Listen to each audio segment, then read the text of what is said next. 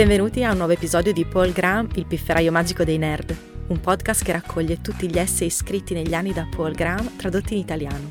Tutti gli altri essay in italiano sono disponibili sul sito paulgraham.it, mentre quelli originali in inglese potete trovarli su paulgraham.com. Cominciamo! L'essay di oggi è letto e tradotto da Daniele Monti. Il titolo originale è The Hardware Renaissance ed è stato scritto da Paul Graham nell'ottobre del 2012. La versione italiana si intitola Il rinascimento dell'hardware.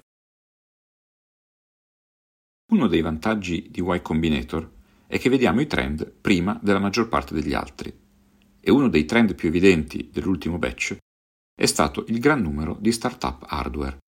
Sette aziende su 84 producevano hardware e nel complesso hanno fatto meglio delle altre. Naturalmente hanno incontrato la resistenza degli investitori. Gli investitori hanno un pregiudizio radicato nei confronti dell'hardware, ma l'opinione degli investitori è un indicatore che guarda al passato. I migliori fondatori sono in grado di vedere il futuro meglio dei migliori investitori, perché lo stanno realizzando. Non c'è un'unica forza che guida questo trend. L'hardware va bene sui siti di crowdfunding. La diffusione dei tablet rende possibile la costruzione di nuovi oggetti controllati da essi o che addirittura li incorporano. I motori elettrici sono migliorati. La connettività wireless di vario tipo può essere data ormai per scontata. Sta diventando più semplice produrre oggetti.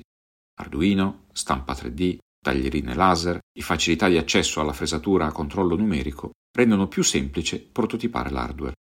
I rivenditori poi sono sempre meno un collo di bottiglia, visto che i clienti acquistano sempre più online. Una domanda a cui posso rispondere è perché l'hardware sia improvvisamente diventato di moda, perché lo è sempre stato. Gli oggetti fisici sono fantastici, semplicemente non si prestano quanto il software ad avviare un'attività che cresca velocemente. Anche questa regola, peraltro, potrebbe non essere definitiva e non è nemmeno così vecchia, è così solo all'incirca dal 1990. Forse il vantaggio del software si rivelerà temporaneo, gli smanettoni adorano costruire hardware e i clienti amano acquistarlo. Se solo la facilità di spedizione dell'hardware si avvicinasse a quella del software, vedremmo molte più start-up che si occupano di hardware.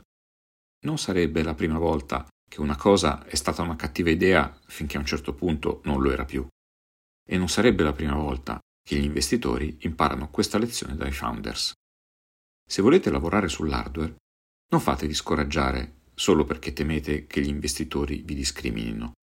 In particolare, non fatevi scoraggiare dal fare domanda a Y Combinator con un'idea di prodotto fisico, perché siamo particolarmente interessati alle start-up hardware. Sappiamo che c'è spazio per il prossimo Steve Jobs, ma quasi certamente c'è spazio anche per il primo. Inserisci il tuo nome qui.